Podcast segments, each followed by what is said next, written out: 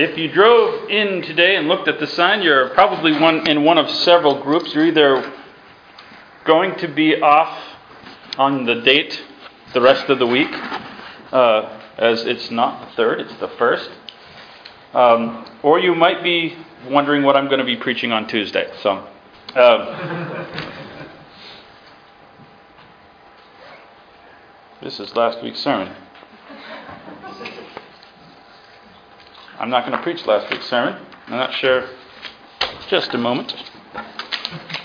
I hope I didn't throw the wrong one away. oh, pretty short morning. All right. For those of you who weren't here last week,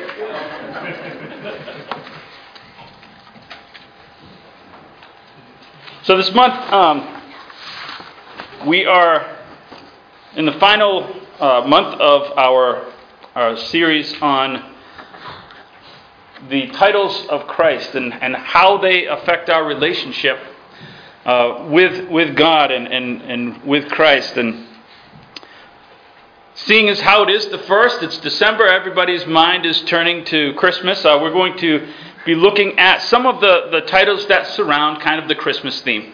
Uh, not necessarily directly about Christmas, but some things that intersect it.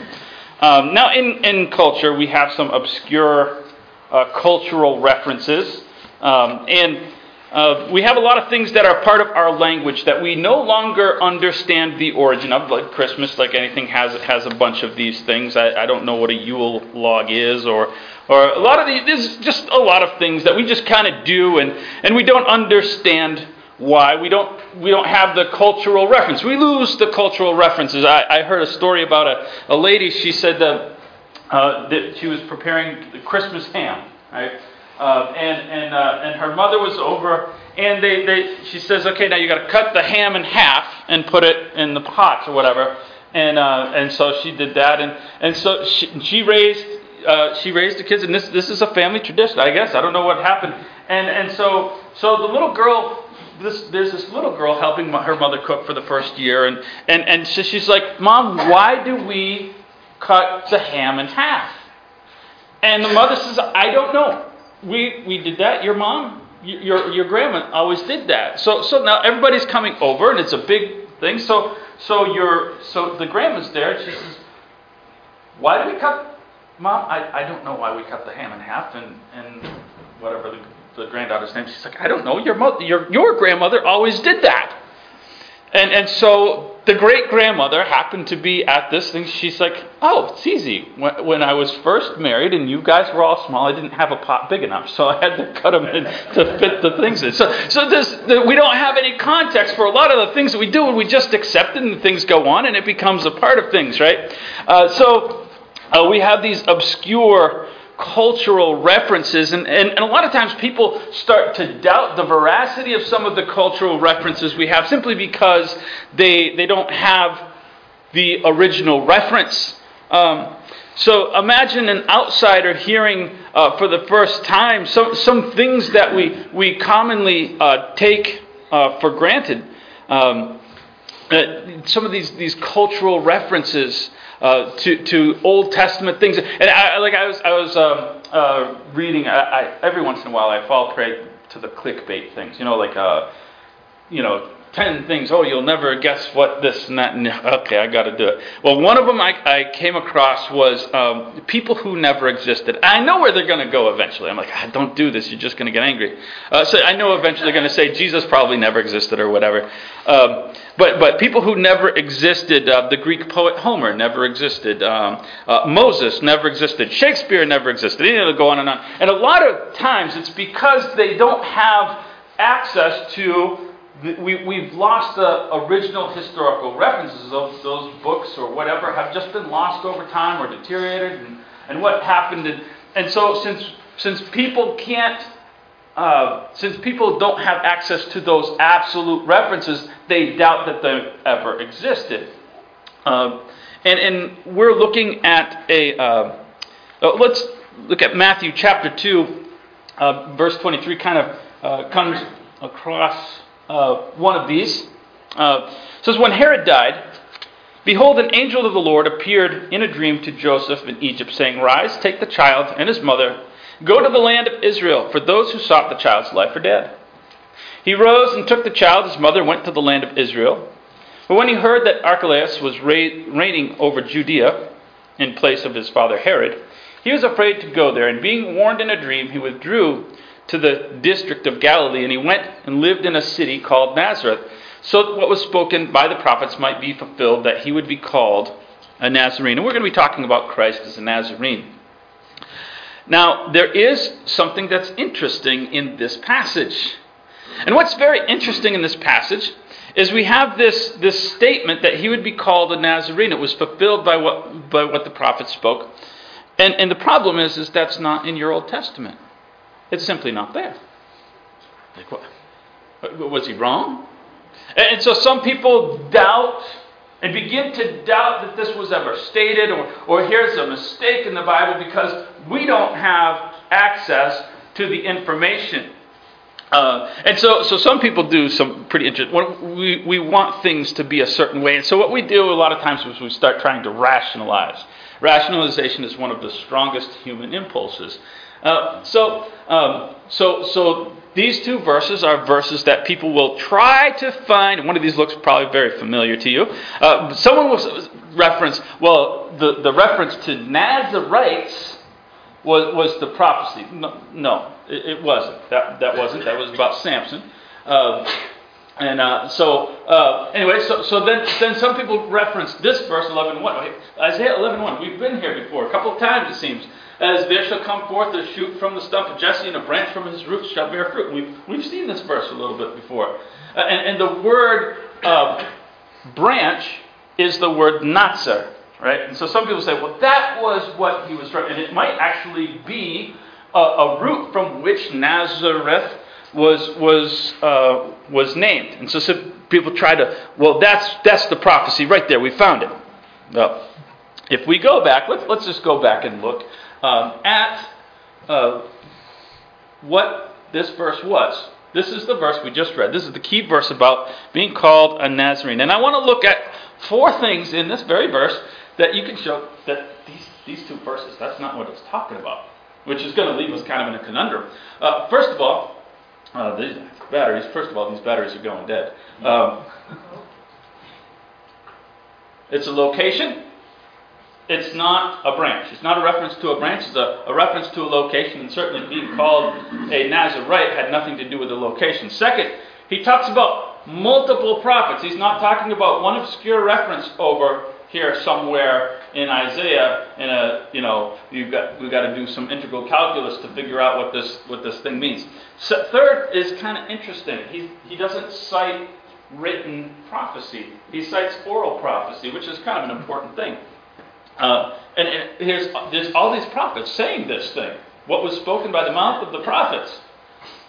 Uh, so, so there was multiple uh, prophets saying things, and he assumes the veracity of it. He doesn't have to go into uh, something. Well, you know that, that Isaiah said this, and this means this, and so therefore Jesus fulfills this thing.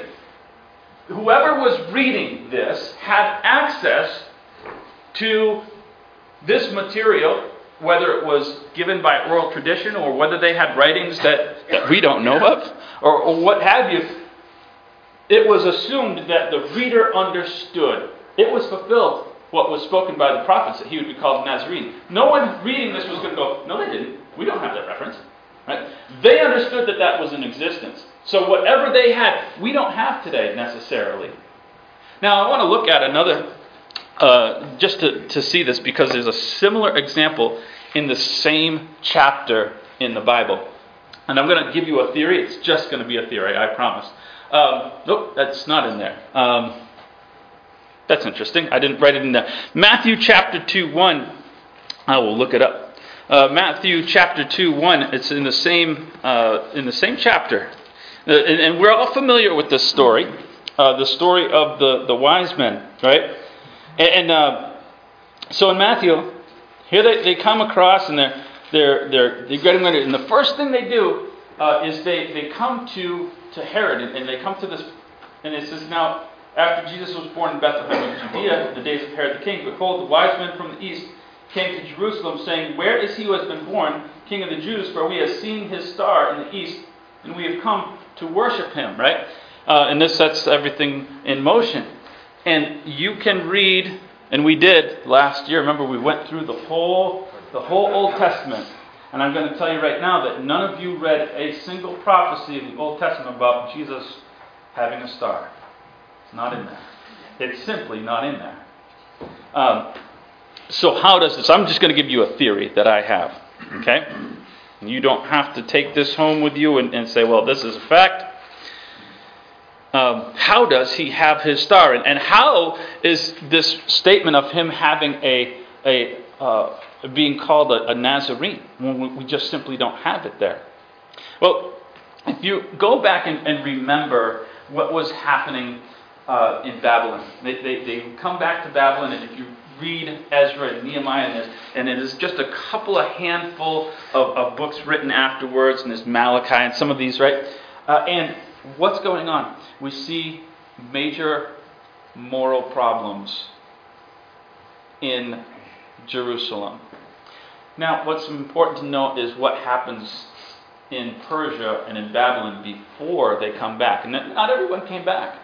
Ezra had set up a school for, for translation, and a lot of a lot of the rules that we understand for translating and accuracy and things, those were those were things done by Ezra. He was very, very reverent concerning the Word of God and, and wanted to preserve it. And so there's all these, these wise men or magi. They were Jewish people. And, and they set up this school there. Well, well when, when it moved it moved to Persia, after after they were released from Babylon, they went to Persia. Remember Nehemiah? Nehemiah went. Uh, he was a, a, a he was kind of a prophet, but he kind of worked for the king. And he was a cupbearer. And he says, I just need a temporary leave of absence to go and kind of help out in Jerusalem. I'm going to come back. A lot of people stayed in Persia. And, and so my theory is that kind of God said, he, he worked with them for so long. And then all of a sudden, after Malachi, there's dead silence in Jerusalem. I think God got to a point where he couldn't work with them anymore. And God says, you know what? Here's this, here's this group of people that have stayed in Persia, and, and they love my word. And they're dedicated to preserving it. And they're dedicated to, to uh, honoring it. I'm going to work with them. And so I think there were Jewish people in Jerusalem. We know there's Jewish people in, in, in, in Persia that were getting prophetic messages. And I think that's what these both of these references in Matthew 2. Again, it's my theory. Uh, God was always communicating with his people, but I just think he says, I've had enough of Jerusalem. These people, they, they don't honor me, right? And I think that's where we find these references of Christ being a Nazarene, Christ having a star. These people, they're prophesying, and God's still working with humanity through the Jews that respect Him.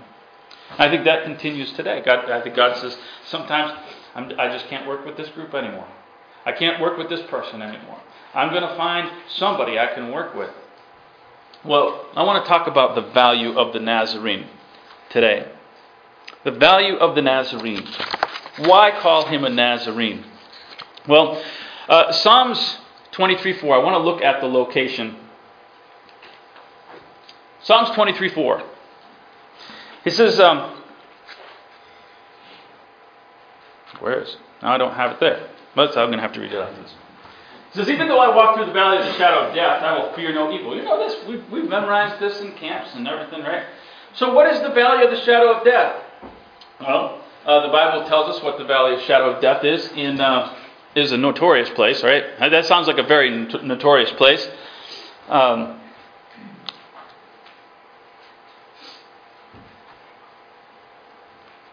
this is running out of batteries as we speak. Can you just advance that? I think I'm just going to have to. All right, John 1:43 through 47. It says, The next day Jesus decided to go to Galilee. He found Philip and said to him, Follow me. Philip was from Bethsaida, in the city of Andrew and Peter. And Philip found Nathanael and said to him, We have found him of whom Moses and the law and the prophets wrote, Jesus of Nazareth, the son of Joseph. Nathanael said to him, Can anything good come out of Nazareth? And Philip said to him, Come and see. And Jesus saw Nathanael coming towards him and said to him, Behold, an Israelite indeed, in whose mouth there is no uh, deceit. Now, prior to this, there's one more reference I want to look at Matthew chapter 4. And I don't have it up there. Matthew chapter 4, uh, verse 12. And this is interesting because it intersects Psalms. And what we, we're getting an idea that this is, as I say, a very notorious place.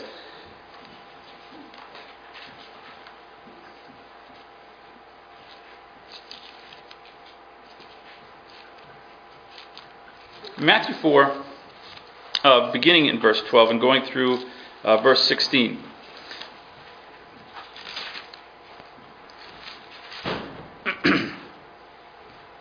it says, Now when Jesus heard that John had been put in prison, he departed.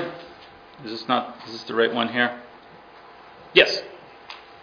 Uh, he departed to Galilee and leaving Nazareth, he came and dwelt in Capernaum which is by the sea, in the regions of Zebulun and Naphtali, that it might be fulfilled which was spoken by Isaiah the prophet, saying, The land of Zebulun and the land of Naphtali, the way of the sea, beyond the Jordan, Galilee of the Gentiles, the people who sat in darkness saw a great light, and upon those who sat in the region and the shadow of death, light has dawned. So when David writes about the valley of the shadow of death, he's referencing Galilee. This awful area. I, I was I lived in a place that's kind of similar uh, to historically to what Nazareth is. Uh, I lived in a small town called uh, Rutland, Vermont. Nothing special about Rutland, Vermont, except it's between New York City and it's be- between there and Montreal. It's a nice little place off of the side for people who are bringing drugs between the two. Uh, and so it's, it's, it's, this little town of 17,000 people that's full of heroin and meth, right? That's kind of what Galilee was. Historically, it was this wonderful place right between Egypt and, and Babylon. And it was a drug town. It was a notorious place. And you get this is the valley of the shadow of death. And, and listen to what, uh, to what Nathanael says. Can anything good come from Nazareth? And so, so not just Galilee, but Nazareth is like the most notorious place in Galilee. I mean, every town has some good thing, right? Every town, you, if you're from a town, you've got, you know, I mean, more than a thousand people. You can say, oh, someone famous is from our town, right? Even Waukesha has some famous people from here, right? Multiple people. But if you look through all the references to Nazareth, the only references to Nazareth in the Bible are about Jesus. They got nothing else. Nothing else was happening. Nothing good can any. And this is why. Says, listen, there's a man who speaks pretty honest. A man, look at a man who has, has no guile in his mouth. He just speaks honestly. Can anything good come from Nazareth? No, except for Christ. Now that's important. Why is that important? Um, can you advance the slide one more time? Jesus identified with Nazareth. One more time. Where is he from? Where's there are three places in the Bible that reference Jesus being from there. He's from the city of David. He's born there. The Bible references this as out of Egypt I called my son, so he could claim Egypt. That's certainly better. And he's from Nazareth. And one of them he's called throughout his life. He's not called Jesus the Egyptian. He's not called Jesus the, the Bethlehemite. Right? A lot of people are born in a place and raised in another place. And we tend to cite the place that we like better. Right? So I'm from Massachusetts. Now I was born in New York. Now my brother doesn't like Massachusetts, so he claims he, New York. Right? We're born in the same place, raised in the same place. He cites one, I cite the other. We like different places. Jesus cites, and even when he dies, on the sign where he dies says Jesus the Nazarene. He always identified. And so Jesus chose. That's important. Jesus chose to be identified. Let's see why that is important because we want to finish out talking about closeness with the Nazarene, if you could. Closeness with the Nazarene. Well, we need to learn how he associates. Um, let's click to the next one. Matthew chapter 19, verse 13. It says, Children were brought to him that he might lay hands on them and pray. The disciples rebuked the people, but Jesus said, Suffer the little children. Let the children come to me. Do not stop them. Because to such belongs the kingdom of heaven. And he laid on his hands on them and went away. And Jesus, if you could, associated first of all with the socially invisible. No, it's really socially invisible. In most societies, kids just kind of get lost in things. Right? We focus on adults. I had somebody tell me one time, said, look at where you spend a lot of, where most churches spend their big budget items, tend to be around things that center on the adults. He's like, if you if you look at budget, I mean, we do some kids classes and we'll do a VBS and things, but but where a lot of churches spend their money is on things where adults will notice. Uh, and and he said, we, we, we went through our budget and said, here's here's the youth group, and they get these little things over here, and this here, and, and this little thing here. Kids are socially invisible. Not that they're less important, but we just kind of skim over children. And, and, here you can see this even with the disciples. The disciples are the ministry and teaching, and let's do this, and they're all focused on the adults. And Jesus says, let's look at the socially invisible. Let's look at the people who are not really, and, and not just children, but you can look throughout his ministry, the people that just kind of get passed over, the people on the side of the street. And, and the disciples are constantly, get away. Jesus has more important things to do. And Jesus says, no. I'm here for the socially invisible. That's the first thing. Second thing, next, verse, Luke chapter 5. He says, The Levi made him a great feast in his house. Now, this is Levi, we know as Matthew. A large company of tax collectors and others reclining at the table with them. Now, the Pharisees and the scribes grumbled.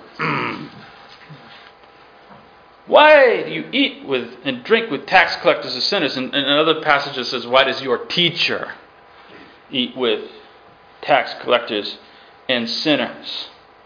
So Jesus said, Those who are well have no need of a physician, but those who are sick I've not called to come uh, uh come to call the righteous to sin, uh, uh, but sinners to repentance. And so the second group that he frequently associated with was the morally deficient socially invisible, the morally deficient. And if you want to guess at what we're talking about when we're talking about getting close to a man from Nazareth, Jesus could have claimed a nicer place, the city of David. That's much nicer. But Jesus claimed a city full that was invisible. There's nobody ever been from there. It's full of immorality. And Jesus said, That's where I'm from. Nobody ever says that. I'm telling you right now, if you've ever met a person from Ukraine, they're from Kiev. Because no one claims anywhere else. But Kiev is the nice big city. And everybody from Ukraine will claim Kiev. Even if they live an hour from there. And that's what we do. We don't want to claim awful place like Nazareth, but if you want to get close to the man from Nazareth, you have to learn how he associates. Next verse is John chapter 7, verse 22 and 23. And again, we go back to the story of John the Baptist in prison. And this is right before he's getting ready to be killed. All right? Um, so you can put John, is that on there? John chapter 7, 22 and 23? Yes. Uh, no, it's not. Boy, I'm slipping today. Uh, John 7, 22 and 23. That's okay. It's good to get some finger exercise here.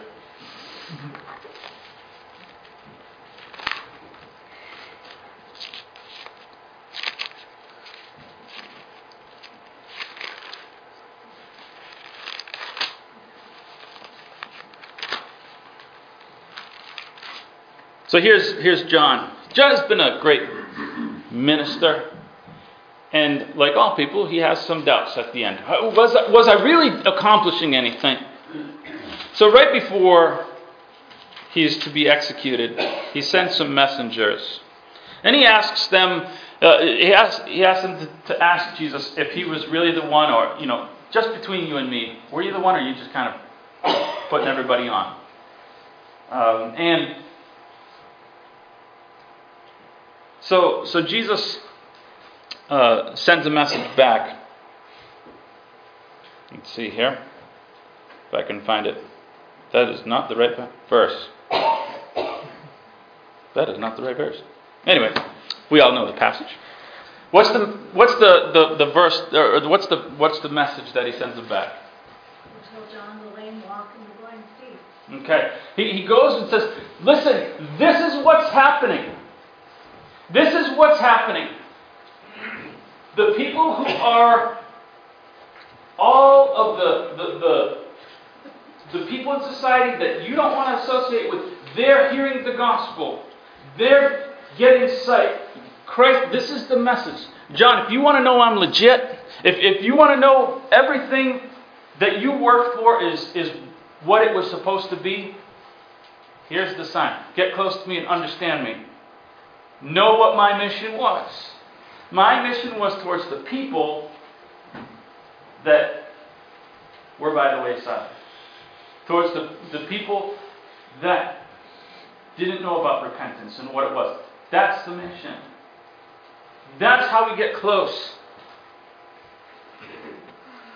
And so here we are in James chapter 2. We're almost done. Our closeness with God, what it means. My brothers, show no partiality as you hold the faith of our Lord Jesus Christ, the Lord of glory. If a man wearing a gold ring and fine clothes comes into your assembly, and a poor man in shabby clothes also comes in, and if you pay attention to the one who wears the fine clothes and you say, Sit here in this good place.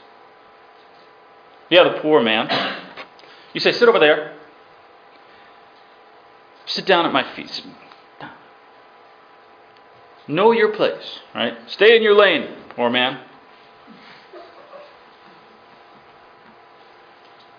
Have you not then made distinctions among yourselves and become judges with evil thoughts? Listen, my beloved brothers.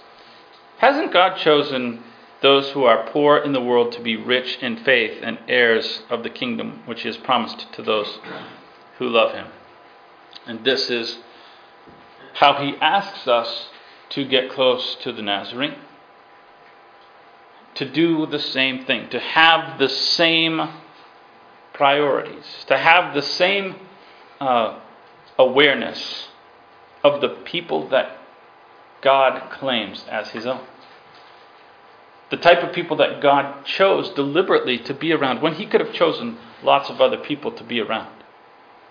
I mean, Jesus, no one spoke better than Jesus. How many people came and argued with Jesus and went away? That man was eloquent. He was brilliant. I mean, there's so many stories we could tell about his brilliance and his capability. He could have come and associated with the upper crust and just and let the invisible people be invisible, but he didn't. And he asks us to get close. He wanted to be known as a Nazarene so that we would understand something. What his purpose was.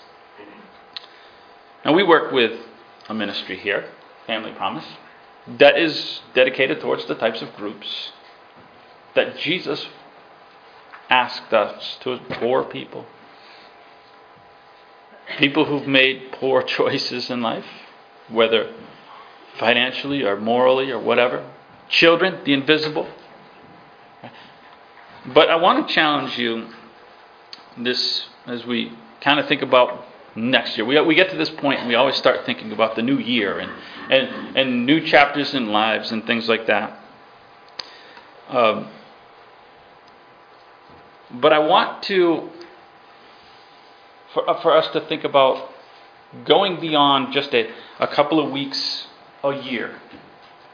Not necessarily a church ministry, but personal ministry. that, that you do. And as we do that, we're going to conclude with two thoughts. The first thought is to locate Nazareth on your map. You have a Nazareth on your map. Right? Uh, some of you have friends on Facebook and they're always posting where they run. Right? They want you to be glad that they run and run and run and run, or bike or whatever. um, look at me, I ran three miles. Right? And, and you'll notice those maps are all pretty much in the same area. Right? They, they, a lot of times they look the same. I did the same thing today. We have that map. And on our map is Nazareth somewhere. It, it is comprised of those people who are forgotten. And I did something last night. Uh, I was in the grocery store, uh, and this is fun to do. Uh, it, uh, people have these name tags. Right? Everyone has these name tags. So uh, I went checking out through the through the uh, grocery store, and, and she's like, "How are you?" I said, "I said I'm doing fine, Kim." That was her name. And she jumped back, like, "How do you know my name?" And then she. We never use people's names. That is the most important word in the English language is a person's name, by the way. Do it. She was different the entire rest of that transaction. The next time I go into Woodman's, she will recognize me. Right? Develop these connections. They're not just individuals checking out, they're, they're people. Develop just a personal thing that you do. It doesn't require a church official ministry that we do this. But find Nazareth. Find the people that are just kind of there in your walk and develop a communication, develop interactions with people. And the second thing as we do this, as you look for ways to interact with people, is to clear some room because my, my schedule is pretty full. Is your schedule pretty full? Our schedules are full. And so, as we do this deliberately, or uh, if, we're, if we're going to take time out, uh, uh, if we're going to say, I'm, I'm going to do this thing, uh, okay, it's easy. No, it's not really easy, but it, it, it's, it's one thing to say, uh, we got four weeks of the year, and our church is going to do this, and I'm going to take one slot or two slots on that four times a year. That, that's, I, I can do some math. That's, that's eight times in the year that I'm doing something with our church ministry. That's not really a lot. To eight times a year to dedicate a couple of hours is not really a lot. So this year I'm asking you on a personal level to clear some room out because that's the only way. Sometimes we just, I look at my house and I look at the stuff, and we, we didn't have much stuff when we moved back from Ukraine, and now my house is full of stuff, and I'm looking, and I'm like having to get creative and building shelves for stuff. Because it just kind of fills empty spots. It's like, do we need this? Do we? So sometimes you just have to start chucking stuff away. And we need to do that with our schedule. I'm asking you to, to clear some room. I'm asking you to chuck some stuff out of your schedule and make some room for the people. Because the apostles, we look at the apostles and they're like, we don't have time for kids. We don't have time for these people. Jesus is a busy man. Jesus says, I'm not too busy. I'm, I know what it's like to be from Nazareth. I know what it's like to, to live where these people live on a daily basis.